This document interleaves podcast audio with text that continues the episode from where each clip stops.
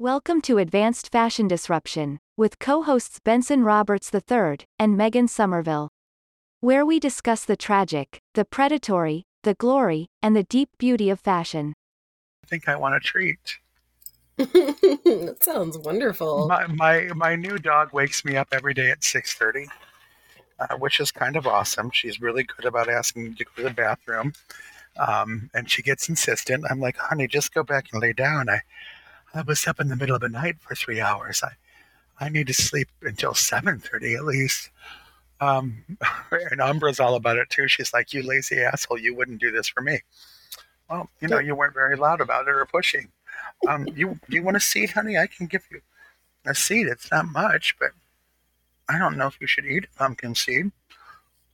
I'll give you a cookie when I break into those. Okay, our episode. well, what I love about our episodes and um, these moments that we get to talk to each other and and especially now that this chromebook is coming to you is that because you log in with your google login and all of that stuff is tracked now you get ad served with different things um, and i would say now that we do a lot more fashion talk and podcast in, in the presence of our devices that i'm being served a lot more um, designers content that i would have never known about. And so for me personally being inspired by what's going on in other countries or you know what a really refined voice and look is from a designer I've not heard of who's been around for a while it, it's really I've really enjoyed that aspect of our podcasts. Is the same thing happening to you yet? No, I get ads for shoes. well, yeah, you sex, ed- sex edition. Um, I'm constantly being invited to either buy Viagra or have sexual addiction counseling. And I'm like, yeah. I'm like, this algorithm, this algorithm needs to catch way the fuck up um, fabric. Mm. I know everyone who's got a swatch book out, uh, but no real fashion. Mm-mm. Wow. Well, okay, so I want to share with you um, one that popped up in uh, my feed um, this week, and their name is Joao Pimenta, and and I'm from Texas, so pardon me, but um, his work is really very inspiring and, I, and i'm happy to um, put that um, link to their work or their instagram in, in our um, podcast notes notes. But i'm just blown away. I'm really blown away. Like season after season looking at their work i'm just it's good good it's like what i would see at the student shows in new york it's so good yeah no i think that that um I, I, I, found his website when you turned me on to him this morning. So Megan, she's like, "Does it bother you when I just send you random designers that I want to talk about?" And I'm like, "No, God, thank you. Um, I, I love looking at other people's work, and I bet that's why social media doesn't hit me with a lot of fashion because in those years that I was retired because of that lung injury, I would not let it show me fashion. I didn't crack a magazine. I didn't want to be involved in the industry because not doing my life was so painful." so uh, uh, that learning algorithm may just remember that I will uh, I will voraciously delete uh, fashion news. Um, so yeah, I'm really thrilled that you turned me on to uh, Joao. Um, Gray Sheep is uh, apparently the name of his company, mm. and his website says that. Joao Pimenta finds alternatives for the man of today in the women's closet. The environment is fragile for an open minded male gender who dresses himself without thinking about sexual preference. Working with reference to Brazil's social contrast, specifically rich and poor, the designer experiments with streetwear and tailoring, and the, the goods are exquisite. They're so good. The colors are just incredible. I mean like his one show just in black really concentrating on the silhouettes and the lines and shapes created around the body structures and types. I'm just like it, it it was really it was delicious. I have to say it was just a delicious moment of inspiration of just really kind of diving down and learning about a designer I had had never heard of before. Their tailoring is impeccable. Um, their fabric choices are eloquent. And i see the feminine aspect but these do not look like feminine clothing. They are definitely men's clothes yeah, they don't they don't read that way to me. And maybe it was the one um what do you call it? The one show of theirs that really had more lace pieces that fit more closely to the body, but I didn't read that as a voice to the whole, you know? I really didn't. Um, and I'm um, looking at his new collection, and he does have some men in these big, beautiful almost hoop looking skirts, but they don't read um they don't read feminine. Yeah. Well, and, and maybe it's more of um, this focus now on eh, accepting that the traditional boy gender role that has been set up in Western society um, is starting to open up more towards accepting boys, you know, nurturing dolls as opposed to like, you know, that kid shouldn't be holding that doll, they should be holding a gun is a bunch of bullshit, right? A bunch of bullshit. And so I I see some of the details that I would have associated with um, an earlier designing time, you know, like um, 1700s type of um, embellishments that are on more modern garments um, that would read, you know, like it's feminine. But I think that what it does is it more, it embraces a softer side, a more, I don't know, a more open side. And and these um, these skirt jacket combos that I'm looking at, there's one that looks like it's in um, some sort of a reptile skin and another one that looks like it's in a, a wool cotton blend. Um, they read to me as um, whirling dervish Sufi garments. I mean, they mm-hmm. don't. They I don't look at this and think, oh, a dude in a dress. And there's nothing wrong with a dude in a dress. I don't mind that.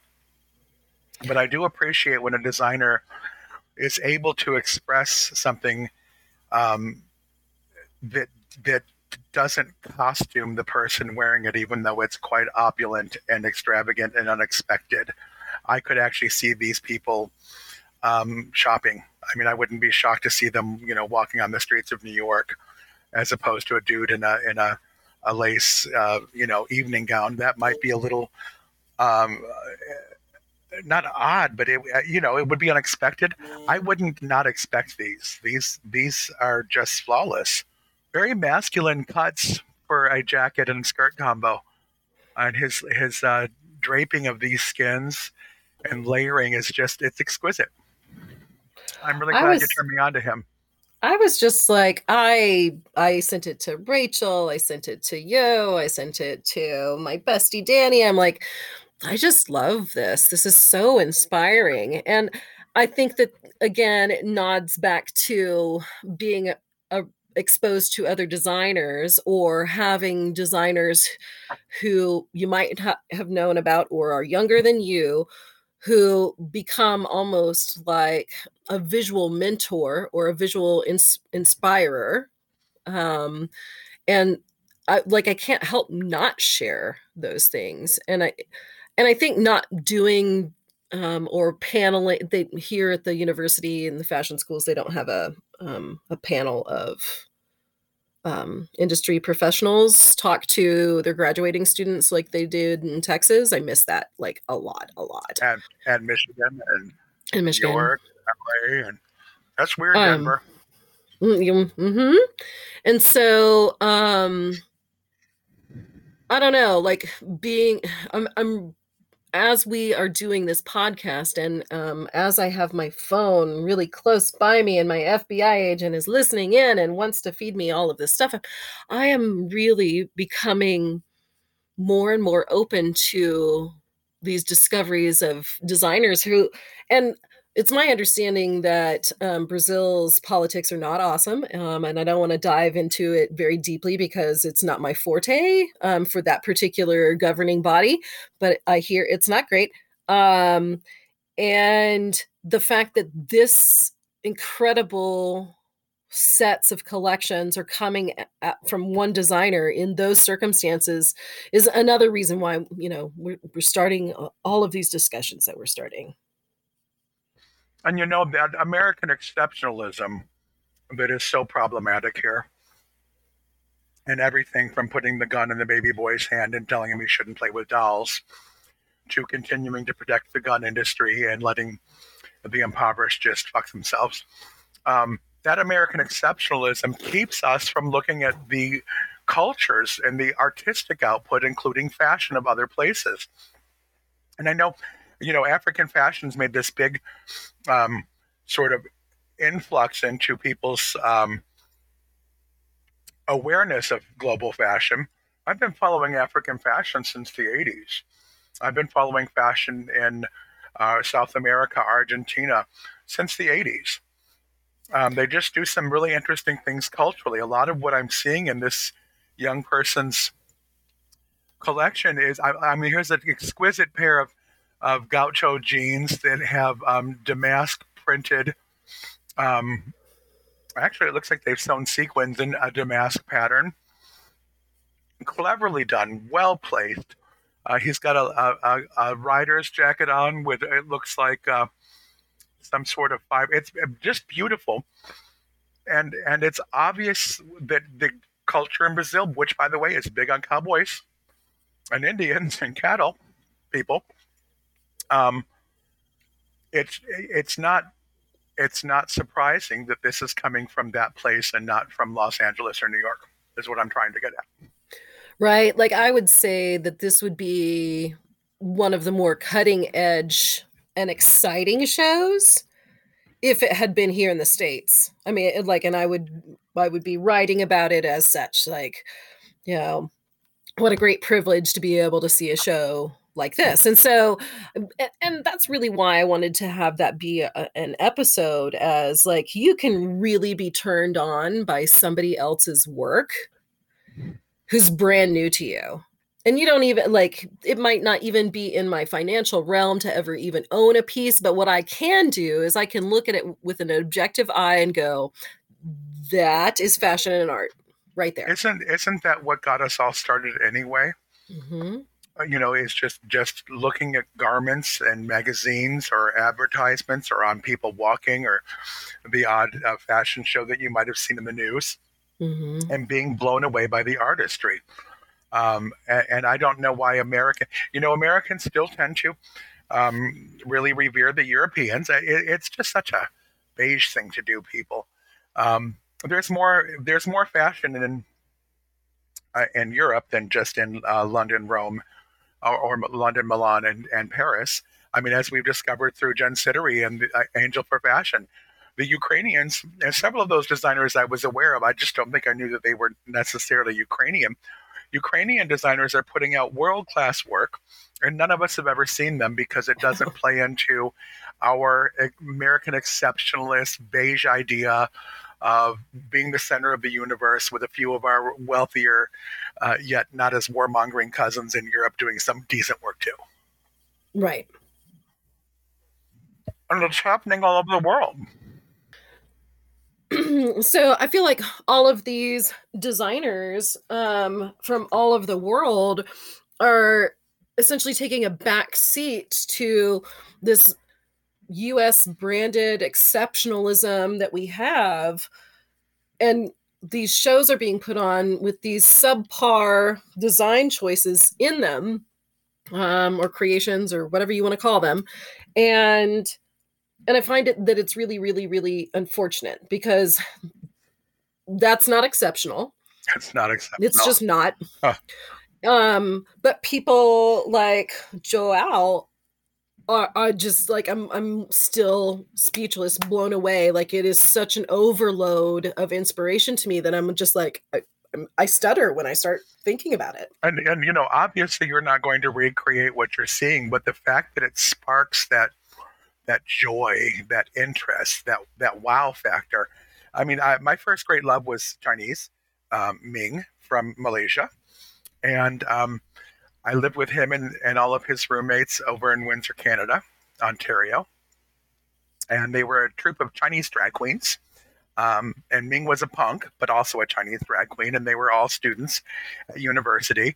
And of course, they had all these uh, interesting fashion magazines, Chinese versions of magazines that, that I would expect uh, a, a, group of young gay men to have here fashion magazines, lifestyle magazines, music magazines.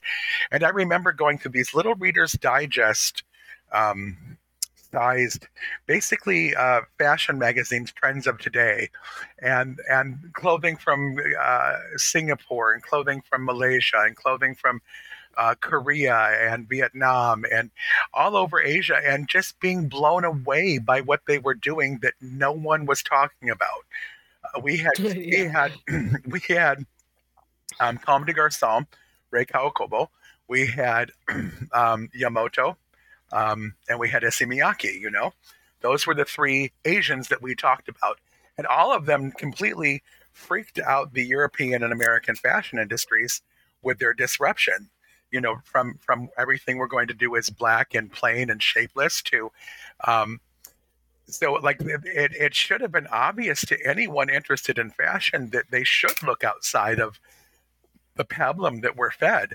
And I think that that's a big reason that now all of these little regional shows are just sort of pathetic. It's because we, we refuse to look past ourselves. We refuse to think that anyone could be as good or better than us. And that is stifling to us. That's stifling to our creativity. That is stifling to our, our sense of identity. It's, it's stifling to our ability to be a, a, um, a global citizen, quite frankly that we don't ever look past our borders at anything unless it's oil or land that we want to acquire. And that's just sad. Well, and neither of us want to squash people's creativity or the process of. Uh, I've made a lot of bad fashion. Um, I like. I'm not going to even lie, but I had to make a lot of bad stuff before I got good, and I essentially had a savant advantage in that I got good really quickly, as opposed to it took me forever to learn it. But it takes repetition and you have to screw up a lot of things and you have to pick out a lot of seams before you don't make that mistake again. And so I think that there's too many of these conciliatory, everybody gets a um, a trophy mentality in fashion right now when their friends ought to be like, girl, I've got a great class for you. Right. You should come and take this beading class with me. You should come and take this couture finishing technique class with me. You should like, or, and or, so I, mean, I. How about you should just come and take a sewing class? Or a sewing class that you can't put those fabrics together. It's gonna look like that every time. Every time, right? okay, you can put those fabrics together, and let me show you how with a stabilizer. So, uh, um, but but yeah, you should know what you can't do before you figure out how to actually do what you can't do. And so, uh, you know, I I wanted to share somebody who just became instantly influential on my fashion radar. Just because when people say, you know, who is a, you know, there's not very many male designers out there designing for men um, I can directly point to this. Like, I am in love with this aesthetic. Please go consume this. Go check it out. And so, mm-hmm. And so when when I see that that just appears from the periphery into a more centralized view, it makes me really mourn for the cheapening of fashion and and my my resolve for that to change because there are a buttload of people that are way talented that got taken advantage of early on in their fashion careers and haven't been able to put the pieces back together um, past uh, you know the, the ego saying it was you you screwed up. It wasn't any of the stuff on the outside at all, or the way that fashion community works. No. So I I want to see I want to see you know if my my Google phone and my computer are listening, I want to see more of this. I want to see things that are inspiring that really go head to head with the status quo in our local communities that is calling itself, you know, world changing fashion garbage. Well, let's hope that uh, Zuckerberg and his and his bots are listening today, um, boop. because I wouldn't mind seeing some more um, world fashion in my feed. I don't necessarily need to see what every other American's doing. Um, although I love American fashion, please don't get us wrong. I love American fashion. I'm an American fashion designer, for God's sake. But look outside of yourself. Look outside of our culture. If you need to be inspired or want to be inspired, maybe we should put on our list of things to talk about uh, international fashion favorites, where you and I can actually talk about the people that may not be household words um, and talk about why we why we so are enthused by them. I mean, I look up literally. This is this is one of my Google search terms: weird, fucked up new fashion. I love it. Like I, I will when I when I want to see something new, I I I ask it to show me the crazy stuff, the stuff that people often make fun of, and and I that's how I discovered Gareth, Gareth Pugh. You know, uh, he wasn't mm-hmm. really on anyone's radar and well, and I think that what kind of dovetails into a lot of this, and maybe is an umbrella to it, is is being inspired, and then taking that too far when you're inspired by something that is culturally created um, to where people then say oh well you've appropriated that. Right. And so i think it's being really conscious to the fact that you're that you're inspired by palettes of colors or um, you're inspired by a, a, you know a certain shape um, from a culturally specific um, design inspiration. But that um, some of it can um, you know outside of the weird fucked up new fashion can really borderline on some of the appropriative stuff that you were talking about a little bit earlier about African fashion, and even and that was very clear in the Dior exhibit that came here to Denver. Right. Um, that even Dior had a moment where like i'm very inspired what's going on in africa and the design and i want to um, interpret it into my own aesthetic and it was borderline it was really borderline um and, and if i'm if i'm truthful as subject. a white lady that's a whole yeah. subject add that to the list uh, what mm-hmm. is appropriation what is not appropriate okay appropriation versus um, appreciation mm-hmm. um, and, and i don't always think i think that there is um, misappropriation i think that when things are misappropriated that is where the big problem is uh, you obviously should not be appropriating things from people's spiritual beliefs, religious customs. Um, however, you know, I don't think it's a problem for cultures to borrow. America wouldn't be here if we were not a, a, a the great melting pot. Our language uh, mm-hmm. uh, features Arabic words and Greek words and French words and Spanish words that we don't even stop to think are not actually English because we have we have appropriated from everyone that came here. They were they were adding something, and it gets very problematic when when we deal with um, anti-black and anti-brown and anti-yellow and anti-red white uh, supremacy racism, because uh, white folks still get away with things that black folks and brown folks can't get away with. You know, white woman yeah. could wear dreads to work and not get fired. A, a black kid is uh, held down and his head shaved so we can graduate for having the same hairdo.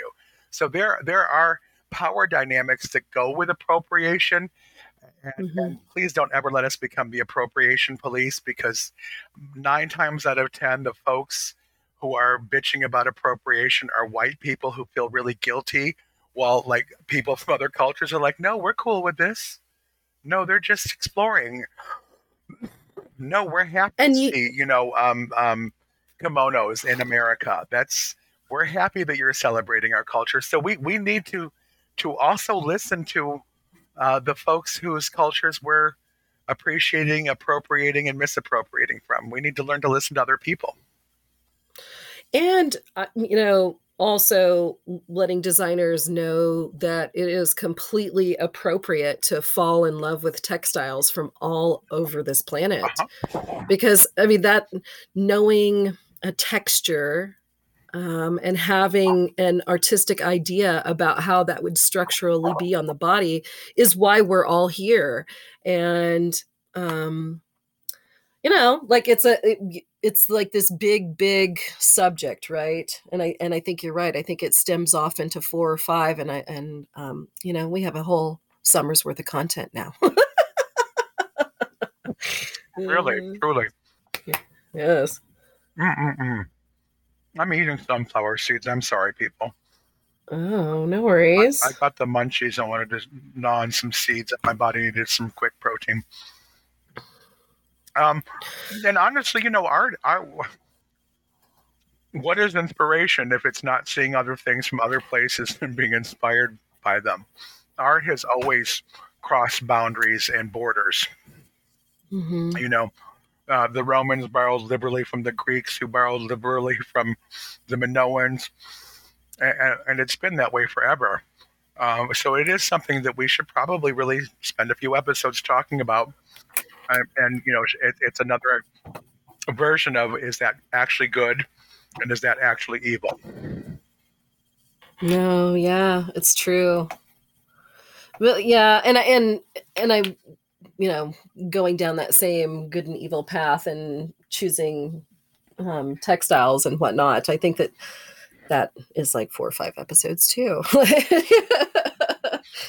but um, you know, I just think that I think that looking at what's going on currently, even though sometimes people can feel like that that's going to sway them in one direction or the other, I think that culturally, worldwide, the human being, it's important for us to understand other cultures' um, decorative um, embellishments for their garments. About, you know, is it specific to a certain um, set of um, rules within their culture or is it you know just based off of you know that person wants to look like that? I think all of these are really important subjects to begin talking about for um, existing designers and other designers who are wanting to be mindful about the artisans that they're creating with because when it comes down to it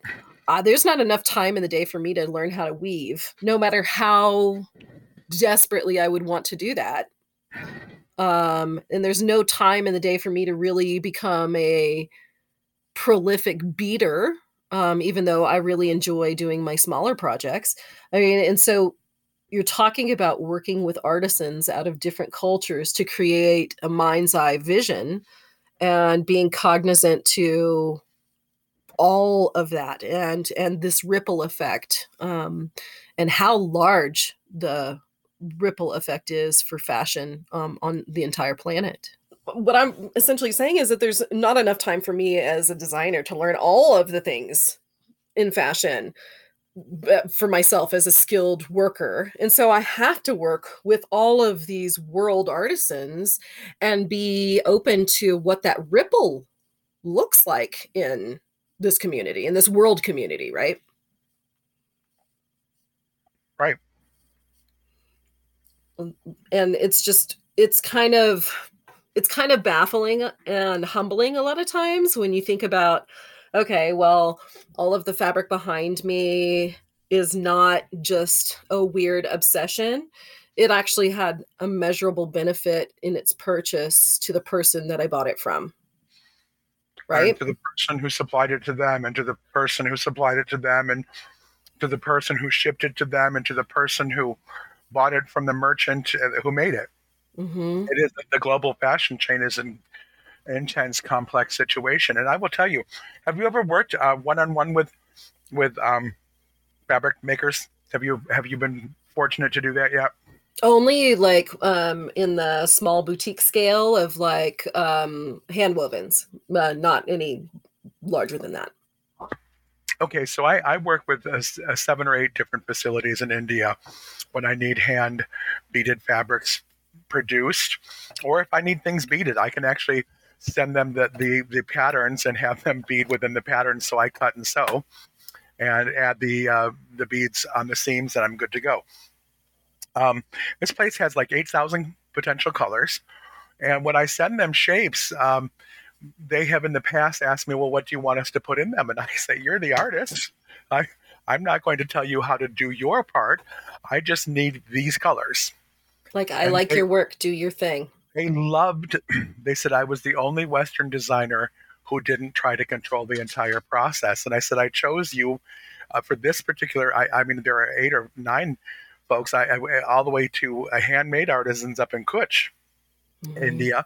Uh, that I work with, and and I I specifically chose you because the way that you do this is what I'm looking for, and I don't want to stifle your creativity. I don't want to just make you um, a hired servant.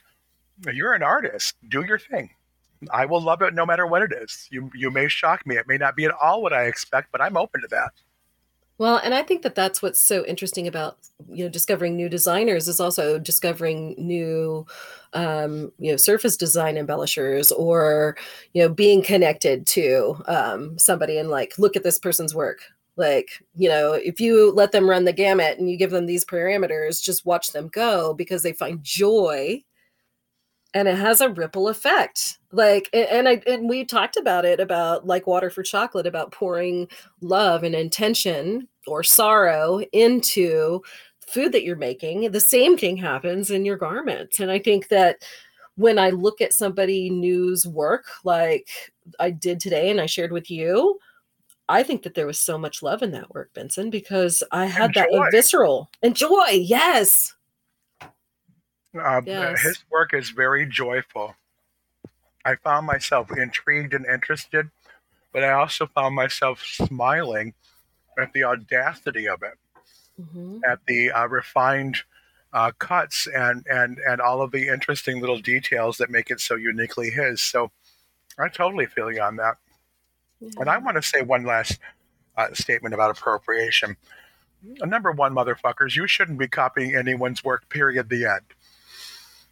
So when you see something from another culture that you like, it should not show up verbatim in your fucking collection. And if it does, shame on you.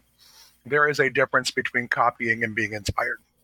Yeah, like I wouldn't put um I wouldn't put Native American beading on any of my garments because I one don't have the expertise to do that type of beading uh, uh, i technically know how to do it yes however i don't know the significance of any of the designs and it's none of my fucking business right now at the same time i know that you would buy beads mm-hmm. from native american bead makers and use them the way that you wanted to because that would be a healthy way of supporting Native American artists. Absolutely. We absolutely should not be copying Indian symbology uh, from regalia onto fashion clothes. Um, if anyone's going to do that, let it be the native, the, the amazing Native Americans. There's another episode. Uh, let's talk about our Native American designers. There are some brilliant designers working in the Native communities that no one's ever heard of, tragically and they're not the you know placating clap for them. Oh that's nice. they're like fucking amazing. Fucking amazing and and shocking and disruptive. Yes. I mean some of the best um, uh, uh, um, hip hop music right now are coming from young native peoples on the res.